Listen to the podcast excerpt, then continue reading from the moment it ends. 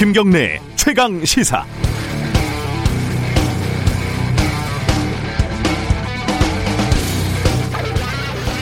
저도 기자 생활을 한 20년 했는데 아직 알다가도 모르겠습니다. 기사가치 판단이라는 것이 어떻게 내려지는지 말이죠.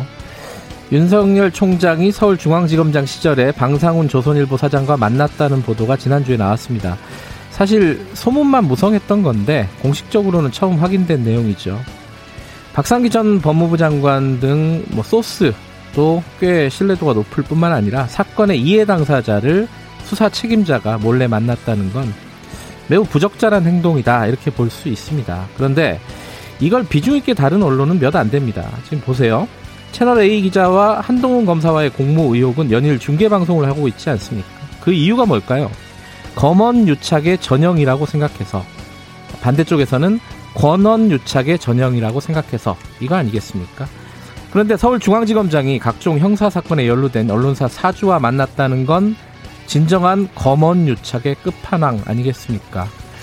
기껏 10년 차도 안 되는 기자와 고검 차장검사와의 만남 이거 어떻게 비교를 할 수 있겠습니까? 당사자인 조선일보는 그렇다 치고 아, 중앙일보도 뭐 소문이 여러 가지가 많으니까 발이 저릴 수는 있겠죠. 그럼 다른 언론은요? 혹시 당시에 윤석열 지검장과 다들 몰래 한 번씩 만난 건가요? 참 궁금합니다. 7월 28일 화요일 김경래 최강 시사 시작합니다.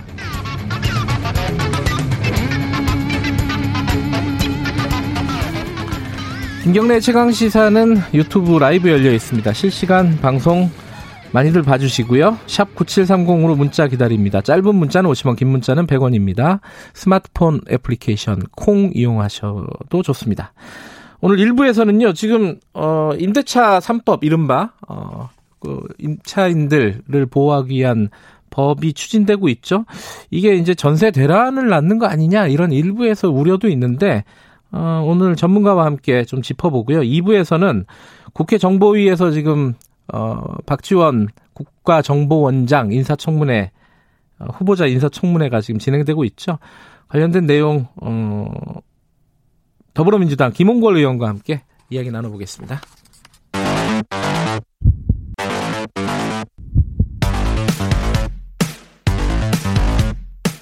오늘 아침 가장 뜨거운 뉴스 뉴스 unboxing 네, 택배 박스를 뜯는 두근두근한 마음으로 준비합니다. 뉴스 unboxing 고발뉴스 민동기 기자 나와 있습니다. 안녕하세요. 안녕하십니까. KBS 김양순 기자 나와 있습니다. 안녕하세요. 네, 안녕하세요. 새벽에 들어온 얘기부터 잠깐 짚고 넘어가죠. 그 김정은 위원장이 어, 어제 어제가 그러니까 정전협정 67주년 67주년이었네요. 예, 예, 그거 거기서 연설을 했는데 거기에 좀 의미심장한 내용이 있어요. 간단하게 좀 소개를 해주시죠, 김양순 기자가. 네, 네, 김정은 북한 국무위원장이 이런 말을 했어요. 이제 믿음직하고 효과적인 자위적 핵 억제력, 즉, 핵 억제력을 자위적으로 해서 네. 이 땅에 더는 전쟁이란 말이 없을 것이다. 으흠. 그리고 우리 국가의 안전과 미래는 영원하게 굳건하게 담보될 것이다. 라고 이제 이야기를 했습니다. 그러니까 핵 억제력을 계속 유지하겠다. 뭐 이런 취지인 거죠. 그죠? 그렇죠. 예, 네. 이게, 어, 지금 북한에 대한 메시, 아, 북한이란다. 미국에 대한 메시지일 수도 있고, 어, 그리고 우리를 다시는 넘보지 못하게 하겠다. 뭐 이런 취지의 발언을 한 것 같은데. 뭐 자신감을 피력한 어휘들이 좀 많더라고요. 그래요. 그러니까 누구도 범접할 수 없는 최강의 음. 국방력을 다지는 길에서 순간도 멈춰서지 않을 것이다. 네. 그러니까 나름 이제 자신감을 피력한 것으로 보이는데 어디를 향해서 메시지를 던진 것인지는 솔직히 잘 모르겠습니다. 그러게요. 이인영 신임 통일부 장관 머리가 좀 복잡하겠습니다. 네. 뭐 저 저, 속내라든가 행간은 뭐 차차 좀 어, 해석이 되겠죠. 오늘 첫 소식은 어제 검 이게 사실 어 법무 검찰 개혁 위원회죠, 정확하게는. 네, 네 이기입니다. 두 네. 번째로 네. 지금 문재인 정부 들어서 만들어졌죠. 거기서 권고안을 또 내놨는데 이번 권고안은 굉장히 어 뭐랄까요? 강력합니다, 사실. 어 총장의 수사지휘권을 없애다. 이, 이 얘기잖아요. 요, 요거 좀 정리 좀 해보죠, 먼저. 김학수 기자가 좀 정리해 주실래요? 사실 제왕적인 검찰총장이다라고 하면서 이 검찰 개혁에서 가장 핵심적인 화두가 검찰총장의 수사 지휘권 그리고 네. 검찰총장의 인사권 이 두 가지였거든요. 네. 근데 어제 나왔던 법무검찰개혁위원회 이게 법무부 산하 조직입니다. 그래서 이제 이 두 가지를 모두 건드렸습니다. 검찰총장은 수사 지휘하지 말아라. 그리고 어. 인사에 개입하지 말아라. 예. 라는 거죠. 큰 틀에서 보면 그렇다는 거죠. 음. 예. 그러면은 수사 지휘를 그럼 누가 하라는 거예요? 검찰이 안, 아니, 그러니까, 검찰총장이 안 하고? 그러니까 개혁위가 권고한 안은 검찰총장의 구체적인 수사 지휘권은 폐지를 하고요. 예. 그걸 각 고검장에게 분산하라는 겁니다. 고검장이 해라. 그렇습니다. 예. 그러니까 수사 지휘권을 분산을 하게 되면 검찰 내부 권력 상호 간에 견제하고 균형의 원리가 작동을 하기 때문에 네. 여러 가지 지금 검찰총장이 직접 수사를 지휘함으로써 발생하는 문제들이 있지 않습니까? 네. 뭐 선택, 표적, 과잉, 별건 수사의 폐해를 개선할 수 있다는 게 개혁위원회의 판단인 것 같습니다. 고검장이 수사지휘권을 하고 그럼 지금 지금 계속 갈등을 빚고 있는 게 법무부 장관의 수사지휘권이잖아요. 그렇죠. 이건 어떻게 정리를 했습니까? 이제 검찰총장의 수사지휘권이 없어지니까 각 네. 모든 부장에 대해서 이제 법무부 장관은 고검장에게 수사지휘를 하게 되는 거죠. 음, 그럼 사실상 총장의 수사지휘권을 없애고 법무부 장관의 수사 지휘권은 좀 넓혔다고 볼수 그렇죠. 있네요. 네, 네. 총장의 수사 지휘권은 구체적으로는 좀 많이 줄어드는 편이고요. 네. 법무부 장관의 수사 지휘 대상은 고검장이 되는데 고검장이 지금 전국에 여섯 명이거든요. 여섯 개 음. 고검에 고검장이 있습니다. 고검장 회의는 보통 이제 뭐 보통 이번에도 장관의 이제 어떤 지휘권이라든가 아니면은 그동안 검찰 내부에서 무슨 일이 있을 때 전국 네. 고검장 대회 이런 식으로 회의를 소집해서 어떤 회의체 역할을 했었는데 이 고검장들을 이제 법무부 장관이 지휘를 하게 된다라는 거죠. 뭐 일단 뭐 논란이나 이런 부분은 뒤에 좀 짚어보고요. 수사 지휘권은 그렇고 인사 문제는 어떻게 한다는 거죠 지금? 그러니까 전현직 그러니까 검찰총장 같은 경우에는 네. 지금 검사 출신들만 많이 거의 다 대부분이 이제 총장으로 임명이 되지 않았습니까? 네. 그러니까 전현직 검사만 검찰총장에 임명하는 관행도 이걸 고쳐가지고요 외부 인사를 영입 임명을 해서 좀 다양화해라. 개혁위가 이렇게 권고를 했습니다. 일단 총장은 그렇게 좀 다양화 시켜라. 그렇습니다. 뭐 이게 하나가 있는 거고. 그리고 그다음에 검찰총장이 예. 하는 인사도 예. 있잖아요. 네. 이제 검찰총장이 이제 일선 수사 검사들을 임명을 하는데 사실 전권을 행사를 해왔다라는 음. 비판이 있었는데 여기에 대해서 법무부 장관은 검찰총장의 의견을 듣도록 한다라는 게 사실 검찰청법 34조 1항이에요. 네. 근데 이제 이거를 개정하도록 한 거죠. 음. 검찰 인사를 할 때 검찰총장의 의견을 듣지 말고 검찰 인사위원회의 의견을 들어라. 네. 단 검찰총장은 이검 찰 인사위원회에다가 네. 서면으로 난 이런 인사를 했으면 좋겠다라고 의견을 제출을 해라. 라는 거죠. 뭐 큰 뼈대는 이런데 자 여기에 대한 논란이 당연히 좀 있을 것 같습니다. 검찰 내부 얘기도 좀 언론에 나오는 것 같고 각종 법률 전문가들이 얘기를 하는 건데 일단은 뭐 두 가지 축인 것 같아요. 수사의 독립성이 과연 보장이 될 거냐.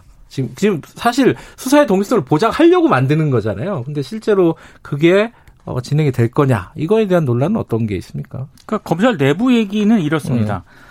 검찰총장의 힘을 빼는 대신에 이제 법무부 장관 권한을 강화하는 거지 않습니까? 네. 근데 이게 오히려 검찰이 정치적 외풍에 더 휘말릴 수 있다 이런 지금 의견이 나오고 있는데요. 특히 법무부 장관이 검찰총장 재청권을 가지고 있는 그런 상황에서 네. 고검장이 다음 사실상의 총장 후보군이잖아요. 근데 이제 법무부 장관이 직접 고검장을 지휘하게 되면은 이게 지금 검찰 수사의 독립성이 보장이 되겠느냐 이런 문제 제기가 하나 나오고 있고요. 예. 그리고 장관과 고검장이 물밑에서 만약에 가정이긴 합니다만 직거래를 하게 되면은 이것 역시 검찰의 정치적 중립성이 흔들릴 수 있다 이런 우려가 내부에서 좀 나오고 있는 것 같습니다. 이거 좀 논란이 있겠는데요, 그죠? 어, 총장을 이제 뭐 당장 뭐 허수아비로 만드는 거 아니냐, 뭐 이런 어, 지적들이 나오고 있는데 요거는 좀 어, 앞으로 논의를 좀 지켜봐야 돼. 일단 권고잖아요, 그죠? 네, 일단 권고인데요. 이 음. 문제는 이제 문재인 정부 들어서 나왔던 이 법무검찰개혁위원회의 권고가 상당 부분 현실화가 되긴 아, 했습니다. 그렇죠, 네. 그렇죠. 네. 알겠습니다. 요거는 저희들이 3부에서 좀 자세히 짚어볼 예정이니까 그때 좀 어, 더 디테일하게 얘기를 좀 나눠보겠습니다. 어, 두 번째 얘기는 어제 어, 제일 뜨거웠던 현장이었습니다. 어, 국정원장 후보자 청문회 어, 어떤 얘기들 뭐 보니까 어, 가, 과거, 과거 대북 송금 관련된 얘기가 좀 있었고 또 하나가 이제 도덕성 관련된 얘기가 있었는데 어, 대북 송금 관련된 그 얘기 좀 먼저 해보죠. 아, 굉장히 좀 후보자도 만만치가 않더라고요. 예. 일단 그 주호영 미래통합당 원내대표가 문서 하나 공개를 했죠. 문서 하나 공개를 예. 했습니다. 그러니까, 그러니까 문건에는 그 2000년 6.15 남북 정상회담과 관련해 가지고 일종의 비밀 합의서 진위 논란이 좀 벌어졌는데 네. 남측이 3년 동안 25억 달러 규모의 뭐 투자라든가 경제 협력 차관을 사회 간접 부문에 제공한다 이런 네. 내용이 있고요. 남측은 인도주의 정신에 입각해 5억 달러분을 제공한다 이런 내용이 적혀 있습니다. 그리고 네. 박지원 당시 문화부 장관의 서명이 담겨 있는데 박지원 후보자는 이걸 즉각 부인을 했습니다.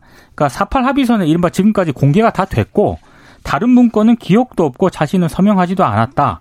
아, 그 문건 공개한 거 있지 않습니까? 네. 그 거기에 적혀 있는 서명은 자기께 맞긴 한데 그거는 조작됐다고 본다라고 반박을 했습니다. 어, 이 이제 조영 원내대표가 그 얘기를 했잖아요. 이거 사실이면 이게 큰일 아니냐 그랬더니 진짜 큰일이다. 그렇죠. 박, 지 원 네. 후보자도. 진짜 큰일이니까 빨리 고발해라. 네. 그래서 빨리 수사하도록 해라. 이거 음. 위조된 것 같다. 라고 얘기를 했죠. 당당하게. 근데, 근데, 나중에 이제 그 비공개 청문회가 있잖아요. 사실 네. 국정원장은 그때 이제 좀 서, 상황을 좀 설명을 했다면서요. 박지원 음. 후보자가. 네, 그때는 이제 이런 이야기들이 오고 간 것은 맞다. 남북 사이에? 네, 남북 네. 사이에. 네. 송금과 이런 이야기들이 오고 간 것은 맞다라는 또 이야기를 했었고요. 네. 사실 또 박지원 후보자가 대북 송금 과정에서 이제 국정원 계좌를 활용해서 현대가 송금을 했다라고 해서 또 유죄를 받아서 징역을 살지 않았습니까? 네. 당시 상황에 대해서는 본인이 정확하게 기억을 한다라고 하면서 이제 투자와 관련된 원론적인 이야기들은 있었다라고 음. 이야기를 했습니다. 있었다. 근데 그런 서명을 실제로 만들 적은 없다. 어, 네. 문서를 만들지는 않았다. 네. 근데 이게 서면을 보면요, 이 주호영 원내대표가 공개한 것과 지금까지 공개된 사파라비서의 그 박지원이라는 글자가 정말 글자체가 너무 똑같아요. 음, 그거야 뭐뭐 뭐 위조를 할 수는 있겠죠. 그렇죠. 그래서 위조나 조작이 됐다면은 그러니까 그게 근데 이거를 그럼 만약에 위조가 됐다면은 그 누가 무슨 의도로 이걸 만들었는지 그 정말 큰 문제입니다. 어제 청문회장에서 나온 그래서 것처럼. 박지원 후보도 빨리 수사를 하도록 해라. 어, 만약 사실이라면 뭐 그때 어떤 일이 있었는지 복귀를 해야 되는 그렇죠. 부분이고 그렇죠. 네. 따져봐야 될 부분인데 사실이 아니라면은 이 문서가 누가 어떻게 만들었는지도 문제고 그거를 야당에서 또 왜 어떤 경로로 네, 그렇죠. 입수를 해서 왜 흔들게 되었는지까지도 네. 파악을 해야 되는 문제인 거죠. 이거는 뭐 임명이 되더라도 계속 어, 여진이 좀 남아 있을 것 같은데요, 그렇죠? 음. 그거 말고 그 하태경 의원이 계속 그 제기했던 문제 있잖아요. 그 학력이죠. 단국대 네. 편입학 관련돼서 그거는 어떻게 지금 정리가 됐습니까? 그러니까 하태경 통합당 의원은 이렇게 얘기를 하고 있습니다. 네. 그러니까 박지원 후보자가 2000년 그 정권 실세였을 때 어두운 과거를 은폐하기 위해 단국대를 겁박을 해서 그때 이제 다시 한번 학력을 위조했다 이렇게 지적을 했거든요. 그러니까 거기에 대해서 박 후보자가 뭐라고 얘기를 하냐면 위전 위조한 적도 겁박한 적도 없다는 것을 위원님이 이해하고 질문하시면 답변하겠다. 그러니까 사실상 이렇게 받아친 겁니다. 그러니까 하태경 의원이 국회 정보위원장에게 후보자가 묻는 말에 대답을 안 한다면서 또 개입을 요청을 하거든요. 음. 그러니까 또 박지원 후보자가 질문을 질문답게 해야 대답을 한다. 상당히 어제 날선 공방이 좀 이어졌습니다. 뭐 하태경 의원 태어나기도 전에 네. 벌어졌던 일이다. 그 뒤에 그런 얘기를 했죠. 네, 55년 전이면 하태경 의원이 태어나지도 않은 시절 아닙니까?라고 또 이제 이야기를 했었는데요. 네. 그 부분은 사실 이제 아니라고 하니까 사실 증거는 없는 거고 그래서 네. 계속 여야가 좀 조, 조사를 하자 이런 쪽으로 지금 정리가 되고 있는 건가요? 그러니까 미래통합당은 이 학력 위조 의혹과 관련해 가지고요. 네. 교육부의 당국대 조사가 여, 조사에 여야가 합의를 하면 음. 찬반 의견을 명시한 청문 보고서 채택에 참여하겠다. 음. 이런 입장을 민주당에 전달을 하긴 했는데요. 네. 최종적인 입장은 오늘 결정할 예정이라고 합니다.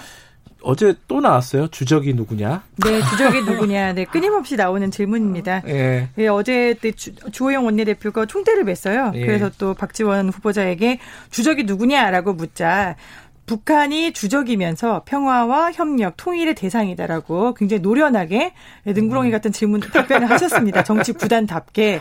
그랬더니 주 원내대표가 주적이 북한인 게 틀림없죠라고 또 되물었어요. 그랬더니 네. 박 후보자가 여기서 100번 소리를 지를까요? 아니면 광화문 광장에서 할까요?라고 불쾌했는데요. 어, 이 백미는 이렇게 불쾌하게 언성을 높이고 나서 이제 정회가 되자 박지원 후보자가 조영 원내대표에 가서 아, 좀 살살 하시죠. 라고 음. 악수를 청하는 장면이 또 이제 포착이 됐습니다.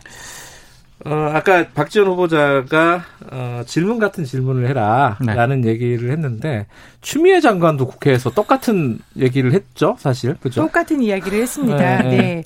이게 사실 추미애 장관이 답변을 하는 순서는 아니었고요. 네. 그추 장관의 아들의 군휴가 미복귀 의혹이 있었잖아요. 예. 예 이걸 관련해 가지고서는 고기영 법무부 차관이 답변을 하는 순서였습니다.